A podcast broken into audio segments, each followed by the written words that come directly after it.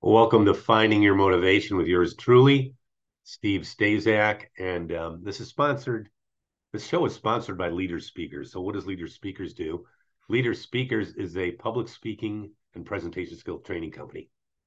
We help people not only get over their fear of public speaking, which 90 some percent of the people have that fear, but we also help them become the people that can speak, we help them become more effective with a lot of other twists and turns and tricks that make them more authentic and more um, saleable when they're giving their presentations.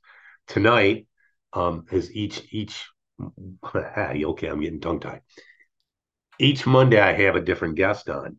Tonight's guest is a woman from Vancouver, Canada. And her name is Joan. Is it Pa- Posify? Posivy. Posivy. I was going to say that. Darn it. One other thing about Canada that is one green state. Clean and green. Yes, no? ah, yes, clean and green country. It really is. It, it is. It's just really cold there in the winter. it And can be. pardon me? It can be. It varies province to province, I guess that's right. but generally it does. Yeah. Where I am, it's more like Seattle. What's what's the warmest province? Is it Vancouver? Maybe? Uh, well, the province would be British Columbia and the city would be Vancouver. So that would be, uh, we're about 45 minutes from the US border. So think weather in Seattle. That's what we've got here right now. Okay. Yeah. I've been to Seattle too. Um, not my That's fun. favorite place, but a little too little too dark and rainy for me. Mm, yeah. It depends on where you go, but we certainly have dark and rainy today. Really? Yeah. Okay. So Joan started out as a she was hired as a part 16 when she was 16 she became a teller for a bank. Now this question I have to ask. So you weren't in college or were you working in college when you did this? I started Wait a minute, part-time- 16 you were in high school. Yeah, exactly. and I was actually, Steve, I was learning more with the bank than I was at school. So I decided to stick with the bank. Really? Yeah. And I believe that. Nice. Was it a big was it a bank that we all know?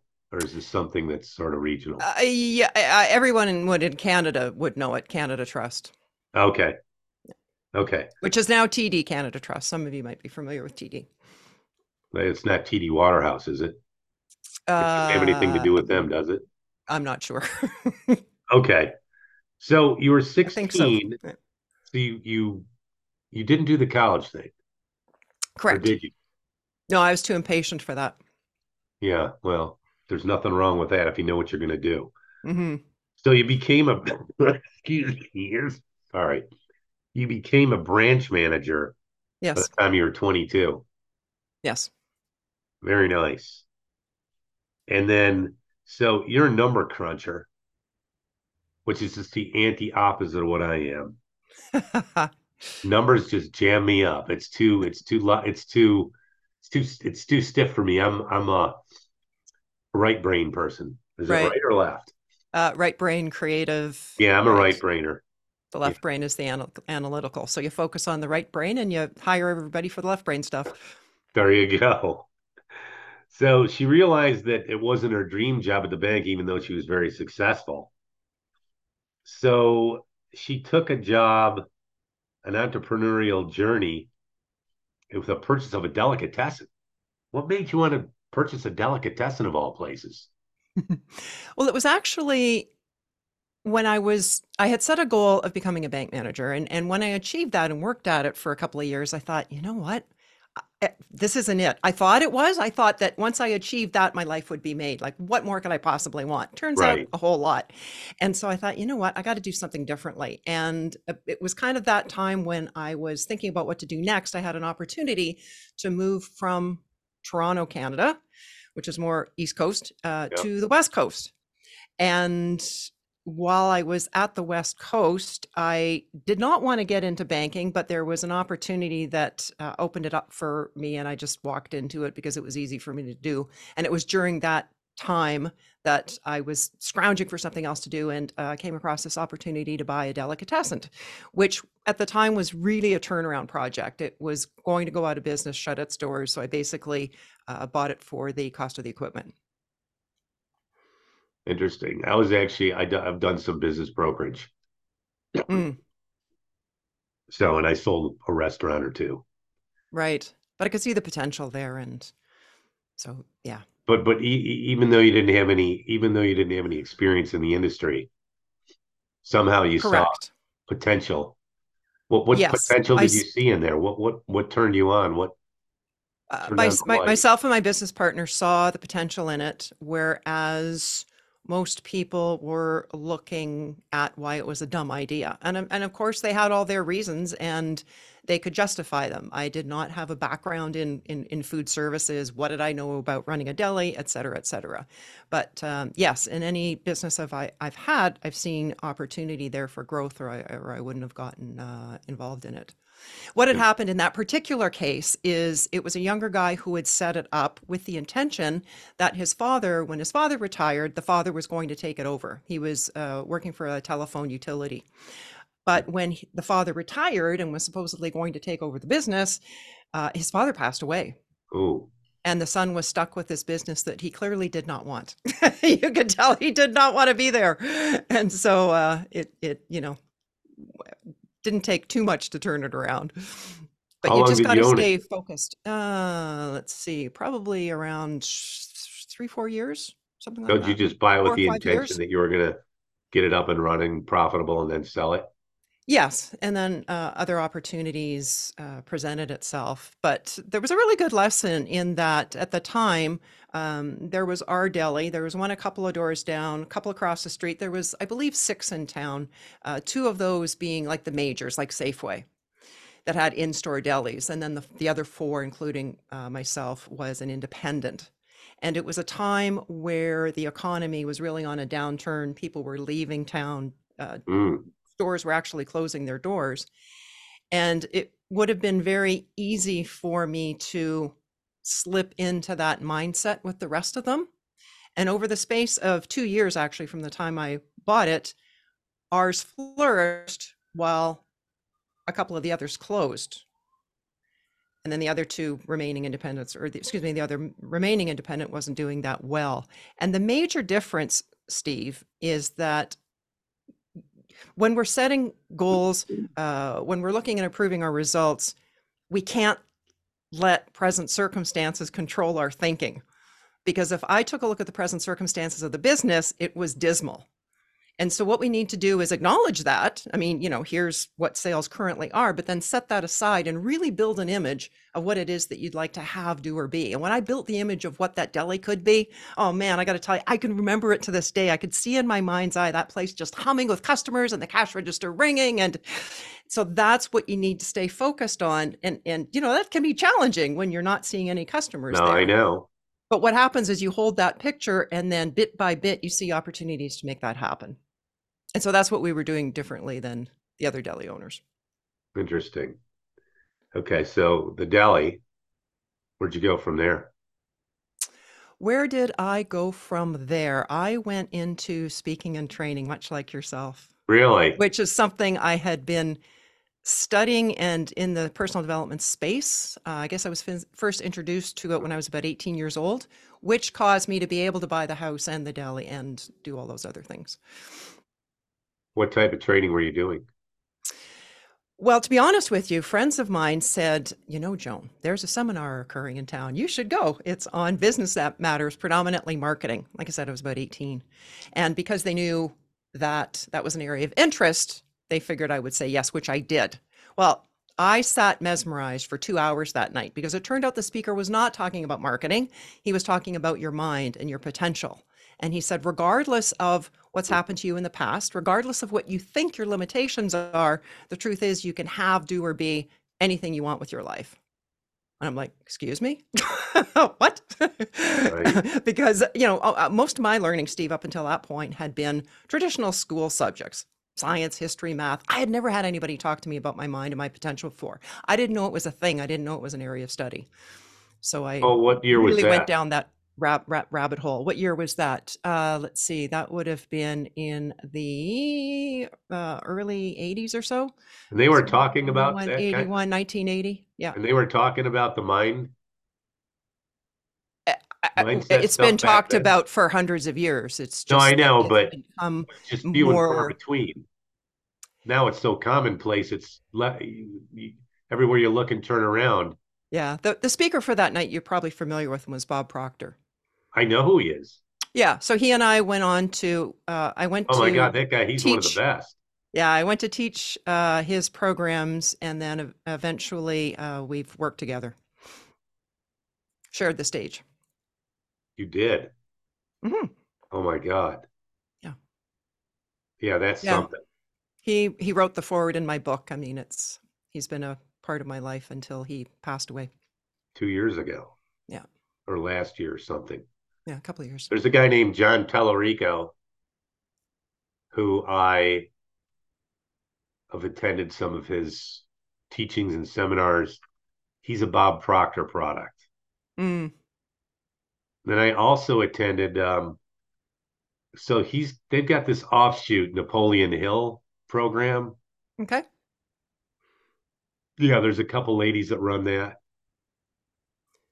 So, any of your listeners, uh, Napoleon Hill, Hill, back in his day, he was very popular back in the 1940s, roughly, and uh, wrote the classic Think and Grow Rich, Right. And which was you know, Bob's I heard Bible. I heard I heard something really interesting the other day saying that he had a little bit of a criminal streak in him. that I criminal, but. Yeah. Some kind pardon me? That I never heard. Not criminal, but um what did somebody tell me? One of the other I, I go to a lot of conferences, a lot of motivational speakers. There's something about Napoleon Hill that's Mm, that wasn't really shiny. okay. Anyway, he, he yeah, I, I've got one of his I've got his book, Race with the Devil. Is that it? Uh, Think and with the Rich. Devil.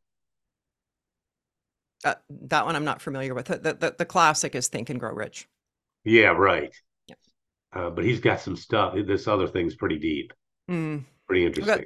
I've got some audio recordings of him, so it's great to hear his voice. Wow, you worked with Bob Proctor. That is so. Did you uh, ever get to meet Tony Robbins then? Uh, no. He was probably coming up about then. hmm He worked with a guy. Who was the guy he worked with? Who was his protege? Uh, I believe he was inspired by Jim Rohn. yes. Yep. That's who it was. Okay. Yep. yeah. Wow, Bob Proctor. Interesting. Yeah, he's he's, he's his stuff's good. hmm His stuff is really really good. Okay, so Yeah. go on. I don't want to steal any of that. No, no, that's fine. So, so you, you you went through the Bob Proctor thing, Mm-hmm. and then from there, what did you do? Is that when you went into the deli, or Well, it was really interesting because you mentioned that a lot of what you do is helping people overcome the fear of public speaking. right? And that was just a huge one for me. So much so. Uh, my mother, uh, you know, I loved her dearly. She's passed now. Uh, but uh, she could not go into a room full of people uh, unless maybe my dad was with her. Uh, so consequently, I was born with introverted tendencies and was raised by a very loving but stay in the background, uh, not speak up kind of mom. Right. And uh, but what I learned through initially Bob's teaching is that you can change just about anything about yourself. Like we're we are who we are based on basically uh, uh, two parts of us. There's the the genetics, what's built to, into us at birth, and there's the conditioning that takes place, the things that we hear and see, the impactful events that happen to us. And so, what I found is, though, you can change just about anything that you want about yourself if the desire is strong enough. Like when I used to talk to my mom about the seminars that I was doing and the size of audiences, and she'd say, Oh, Joan, I could never do that. I said, Mom, that's not true. I said, You don't want to. if you really want to, you'd figure out a way. Right. But through delving into, and I know you know this, Steve, as we um, research and study more in the area of personal development, we realize that our beliefs are just that it's a belief that we hold. And so there are ways, of course, to change those beliefs so that we get a different results. See, how we think is driving our behavior, giving us our result.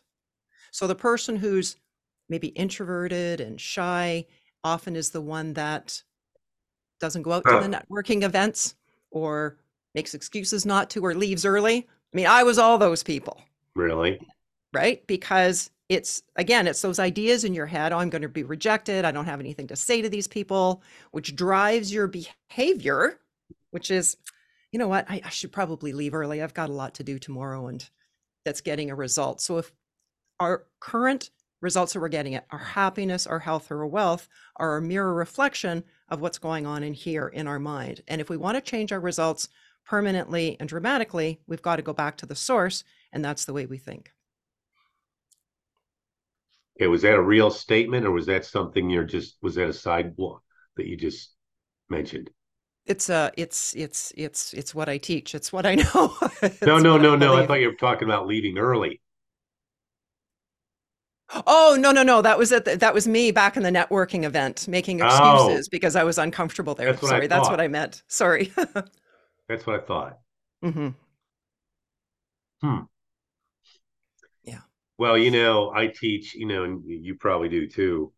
But one of the things that I teach in my public speaking training class, my public speaking classes, is elevator pitches.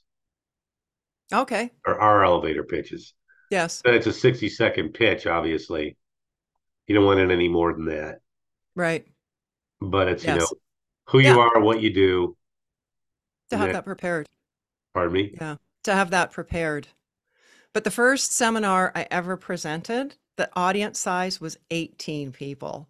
And I was terrified, but I loved this material so much. And I saw that the results that it was generating in my life and I knew that anybody could apply it. It's like, I got to figure out a way to get past this uncomfortableness, this fear, because I really want to share this information. And how did you do that?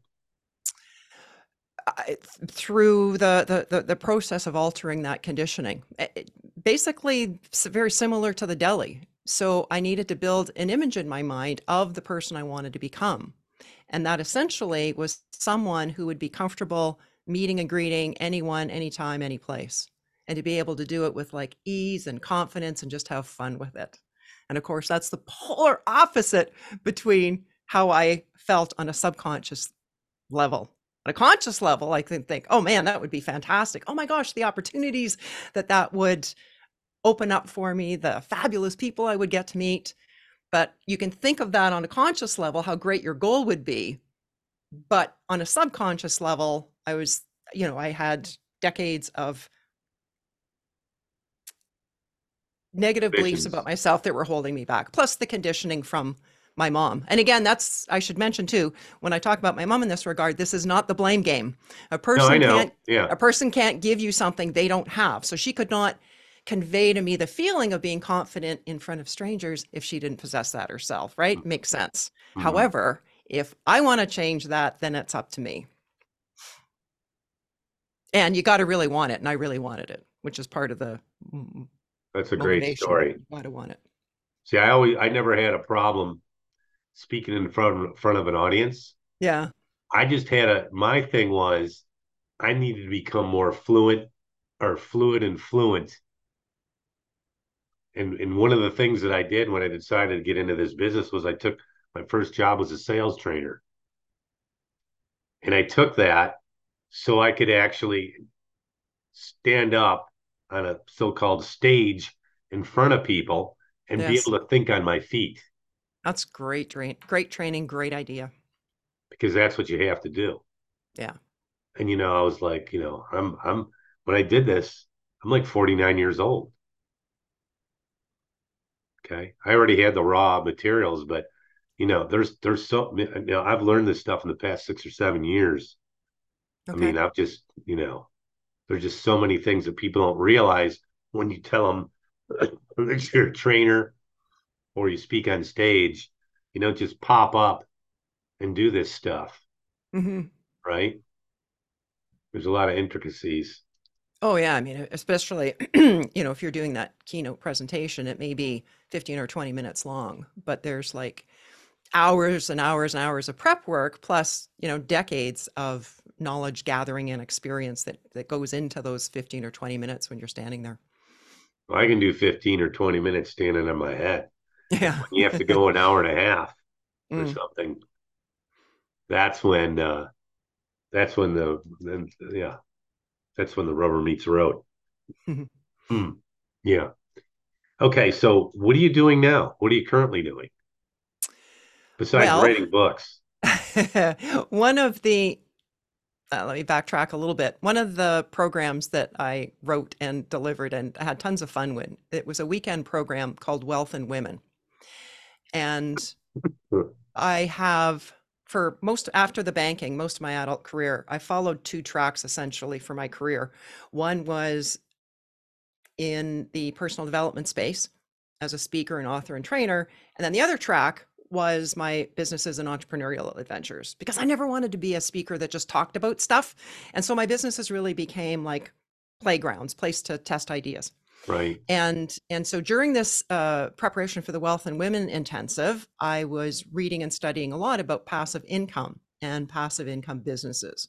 So passive income businesses would be things that may require a lot of work and effort from you on the front end, but eventually I wouldn't say they run themselves necessarily, but it takes a lot less input from you. So think of things like owning a parking lot or uh, automated car wash or self storage. And for me, self storage was the perfect fit. I Oh, I heard that's one of the best. that. It's it's terrific, and and uh, so I had a facility for uh, 18 years that I sold, which is I'm going to loop back to when you asked me what I'm doing today. but there's a I'll share a quick little story about the self storage industry. And so when I started researching it, I thought this is a perfect fit. Now I did not have the money to buy a facility, nor did I know anybody in the industry or anything about it. And so uh, you know I often say to people, if you find a goal that you, you're excited about. Don't be concerned about how you're going to pull it off. If you know how you're going to reach the goal, that's not really a goal. It's more of a, I don't know, thing that you're writing down in a list of your your to dos. Um, it should be something that really stretches you, and that was the case with the self storage facility. So I just wrote it down as a goal, and some time passed, and I ended up being at Mm. this party and was introduced by kind of a friend to a friend to a friend to this person who owed, owed excuse me, owned a portfolio of self storage facilities in two major cities. And I'm like, oh my God. So he became a, a mentor. And it was his confidence in the industry and, and in me as we talked that gave me the confidence to go ahead and pursue it.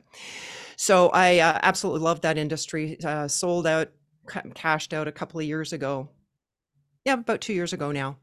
And I thought, okay, now what next? And uh, I always love hearing people's stories how they got started, how they succeeded, the challenges they went through. And so I created a podcast called Side Hustle Hero, where I interview people with successful side hustles. So things that they're doing for sources of income over and above their nine to five. Sometimes by the time I'm talking to them, they've made it so successful, they've quit their nine to five, uh, but not always. And so that keeps me very motivated because again i love hearing the success stories and i love business. And so i get to hear uh, a lot of great tips and ideas and inspirations from these people. So that's what i'm doing pretty much full time now when i'm not playing at other things. So, okay, so there are two type of seminars that you're doing now. i'm focused more on travel and the podcast and not so much on the platform anymore Okay.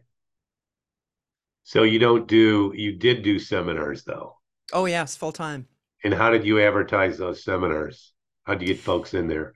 Uh, there was uh, two different ways. And so there was a company called, I'm not sure if you're familiar with a company called Career Track. Um, Career Track, they, you mean Fred Pryor? Uh, Fred Pryor was a competitor, and then uh, they Career bought Track. out Career Track. Yeah, there was about 300 I trainers. worked for Fred Pryor. Oh, did you? Oh, okay. Well, I was not on the really, not really. it wasn't on my list of top companies, but anyway. No, no. With the vehicle. yeah. No, Career Track was was was much better. Um, is Fred Pryor still around? I imagine the only thing I didn't like about him is you got to you got to uh, do these educational seminars, but you they wanted you to sell their books. Right. I didn't like that. Yeah, we had uh, so with Career Track, um, they actually were really well respected in the uh, in in the uh, industry, and uh, they did a really nice job. And they had a deal with uh, Nightingale Conant, who is a major distributor, probably number one, I think, for audio and video uh, programs. And so I might I had to do the same thing with Career Track, but we may have had a choice of like you know 80 or 90 programs, and so I would pick you know the five or six that I felt genuinely in my heart of hearts that I felt everyone needed to have, and those are the ones that I suggested people buy. And if somebody came up and said, "Hey, what do you think about this program?" I remember one. It was like the content's good, but like I fall asleep because the deli- delivery is really boring or whatever. it'd be honest, so I was I was totally in alignment. But you that. did these seminars um, in the hotels. Uh, yes, uh, pretty much globally. Uh, when I um, when Career Track got bought out by, I believe it was Fred Pryor, um, for all the reasons you mentioned, I'm like, I don't want to work for Fred Pryor. But uh, I said, I'll tell you what, I will work for you if you only send me to Europe. And so I did a lot of their uh, UK, uh, mm-hmm. Scotland, uh, Ireland, England uh, uh, seminars which I really enjoyed. Interesting. And, and, when I was over there, I could do more of my own thing. But you know, as long as you got the ratings, they were happy, so that was fine. But that wasn't. Uh, though, but you then, weren't selling. You weren't selling your programs to them. No. So I was saying. So there were sort of two facets to what I did. The advantage of a company like that is that they did everything for me. They booked the hotels, the rental cars, they right, had right. staff there, absolutely everything. However, you're making, of course, a lot less because they're doing all that. They're getting the customers in, they're doing the registration, they're doing it all. And so for my own presentations, um, how I got word out to uh, address your question is by partnering with people who had a similar clientele. So, for example, the Wealth and Women seminar, uh-huh. I would partner with uh, financial advisors who would um, mail to their database. And my favorite way to do it was to offer a free, free to the attendees, evening seminar. In the industry, we call it a preview. It is basically an evening seminar, maybe three hours, where I delivered a lot of content. It was not sales, it was content. And at the end of the evening, then I would offer the weekend Wealth and Women seminar. And I really love that format because it gave me a few hours to connect with the audience and the people who I connected with, they signed up. So we knew we were going to have a great weekend. And regardless if you signed up or not, you got a great evening, like I said, with lots of content and uh, right. tips and ideas. Yeah. Right, so right. I really like that. And then that sponsor company would look after the the fees of the venue and basically do all doing all the marketing. So June, that this is what brings up towards the end of the podcast right now. But what are you doing now? Joan. Um, Joan, what did I just Joan. say? That's okay. I thought you said June, but it could have been my headphones. I may have. Yeah. the podcast. That's that's my life, and I'm traveling. I'm going away for uh, six weeks in early 2024. I'm going to bring my microphone with me and see if I can do some uh, remote interviews. Nice. And what yeah. type of people, or yeah, what's your format? So again, it's a side hustle hero. So I'm interview interviewing people with successful side hustles. So as I'm traveling through uh, Indonesia, Japan, Vietnam, um, Cambodia, I envision people doing side hustles there, uh, people native to those countries, living in those countries, mm-hmm. and or there's a huge digital nomad community out there of people who are running side hustles, running their businesses from anywhere with a good internet connection. They're yeah, really I've from all over the world. Side hustle right now, myself. Oh, it's oh, what's that? Store. Okay. Yeah, I sell dog T-shirts, pet T-shirts. Fun. So people send like photos to you, or no, no, I don't do it that way. I've got a, okay. a logo that I that no one else has. It's called I see Pet Parent. Excuse me. pet parent. It's got a paw print with a logo of a dog and a cat in it, but it's shaped like a paw. Okay. It says Fun. pet parent on the top of it. Right. So that's my little brand. Yeah. I like platforms like that because, I mean, obviously, if you're selling it direct to the customer, you're going to be selling more.